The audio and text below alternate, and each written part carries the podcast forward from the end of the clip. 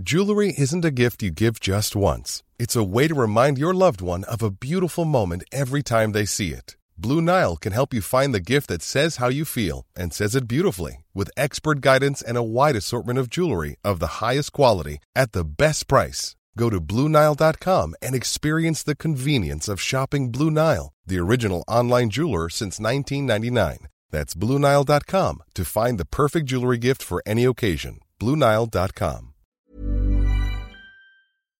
Hi, I'm Maeve Marsden, and you're listening to the podcast of Queerstories, an LGBTQI storytelling night hosted at Giant Dwarf in Redfern.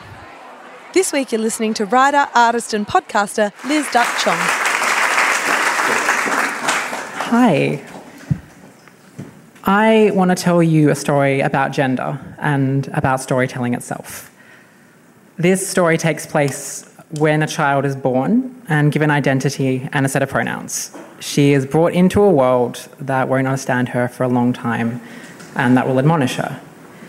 This story takes place in early primary school when, at the front of a classroom in year two, two children label and name respective cricket- genitals on cartoon bodies for the whole class. And there's no longer any denying that there exists a polarity of being. A young girl sees her body illustrated beneath the pointed finger of the boy and knows she isn't like the others. Many years later, she too points to this moment as proof.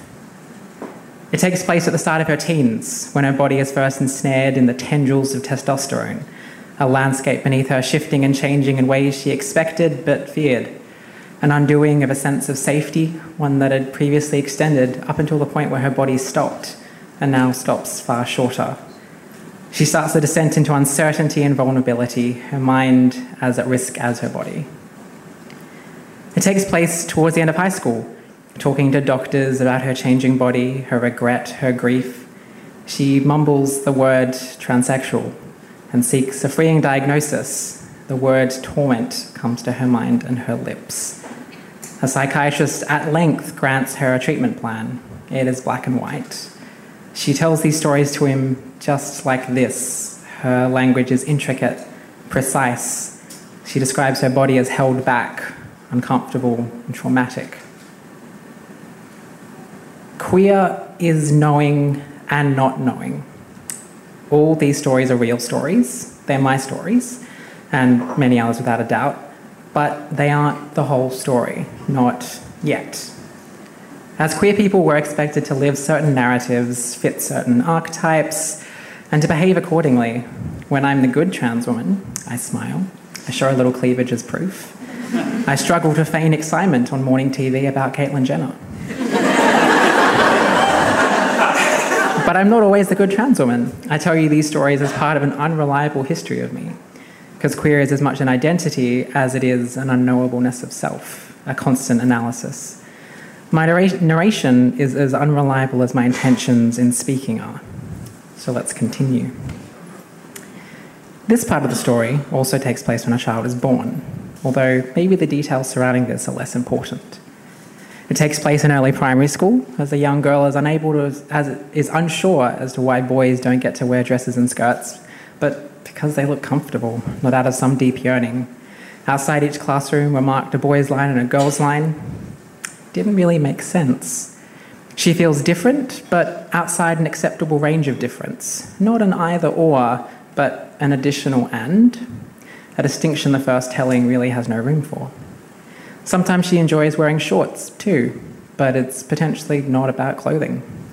She forgets about her discomfort for years at a time, and maybe that's okay. This story takes place as an early teenager, entering into what will become a first puberty, hormones rushing through her, not pure fear, but still confused and concerned, as are many others. She isn't positive about being born in the wrong body, but yes, this body still doesn't feel right. She finds Bailey Jay's pornography online late at night and realizes that other women like her are out there. It takes place towards the end of high school, talking to friends and trusting in them, then sharing with them. She whispers the word transgender in a lighting booth to two girls, sisters except by blood. And they hold her like they would any other girl. In secret, they use her name, gift her clothes, do her face, take her out. There is an increasing light in her life, and it forms shades of grey. She tells these stories to them just like this. Her language is looser, still uncomfortable, but it sounds so good in the mouths of others. Again, these stories are real stories, and they are still incomplete. Yet now we're starting to see into their depth. A story, like a memory, isn't stationary. For it to sit preserved forever would allow us no impermanence, no growth. We tell stories in order to be known and to know ourselves. And knowing oneself isn't a process that can end. They alter as we require them to, shifting between the known and the unknown, as we remember new details or misremember old ones, or as we diminish or embellish them for a captive audience, as we continue on. This part of the story, too, takes place when the same child is born, or slightly beforehand. It's indistinct and irrelevant. Her parents impart a great many hopes and fears onto a growing cluster of cells. One day, this child will reject some of these, potentially ones their parents didn't ever expect. But honestly, when has a person ever grown up to perfectly satisfy the expectations of those around them? They find themselves loved regardless. It takes place in early primary school. She's sitting on a table in the playground with a friend. He's reading the Guinness World Book of Records and points agape at the record for most number of sex change operations performed by one person. He asks, this is like year three, he asks, who'd ever want that?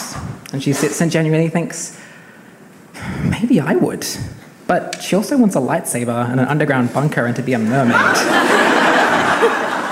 When people point to these experiences at proof later on, she'll look back and laugh. It takes place at the start of her teens, not the contractual raging inferno of fear and transformation, but just equal parts uncomfortable and curious about the ways bodies can change. She recounts after the fact that she's scared of her body and how society says it's supposed to have sex. But her reality has far more to do with inclination and with pacing.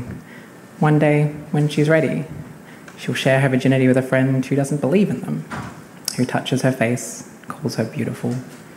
She's diagnosed with depression, and she learns the joy of kissing. She is not one story, will never be just one story. It takes place towards the end of high school when the labels that escape her mouth in whispers taste all, almost right. But by now she knows that it will always be a work in progress, an unfolding plot. Her friends call her a mystery, and she laughs knowing full well that as much is unknown to her as to them but plays it close to a newly budding chest. It takes place as she comes of age, as she takes hold of her body and is determined to call it her own. It takes place inside and then outside of a closet, not of her own design, but one she finds the strength to destroy. It takes place in marches and chat rooms and backyards and bedrooms as she reaches out to individuals and to a community, and as they reach back with love, creating so much colour in her life. It takes place constantly in the known and in the unknown. It takes place in a room full of family as an audience sits and listens, wondering what's next. And she wonders with them. Our paths are the same for just this one moment in time. And she tells these stories to them, just like this. Thank you.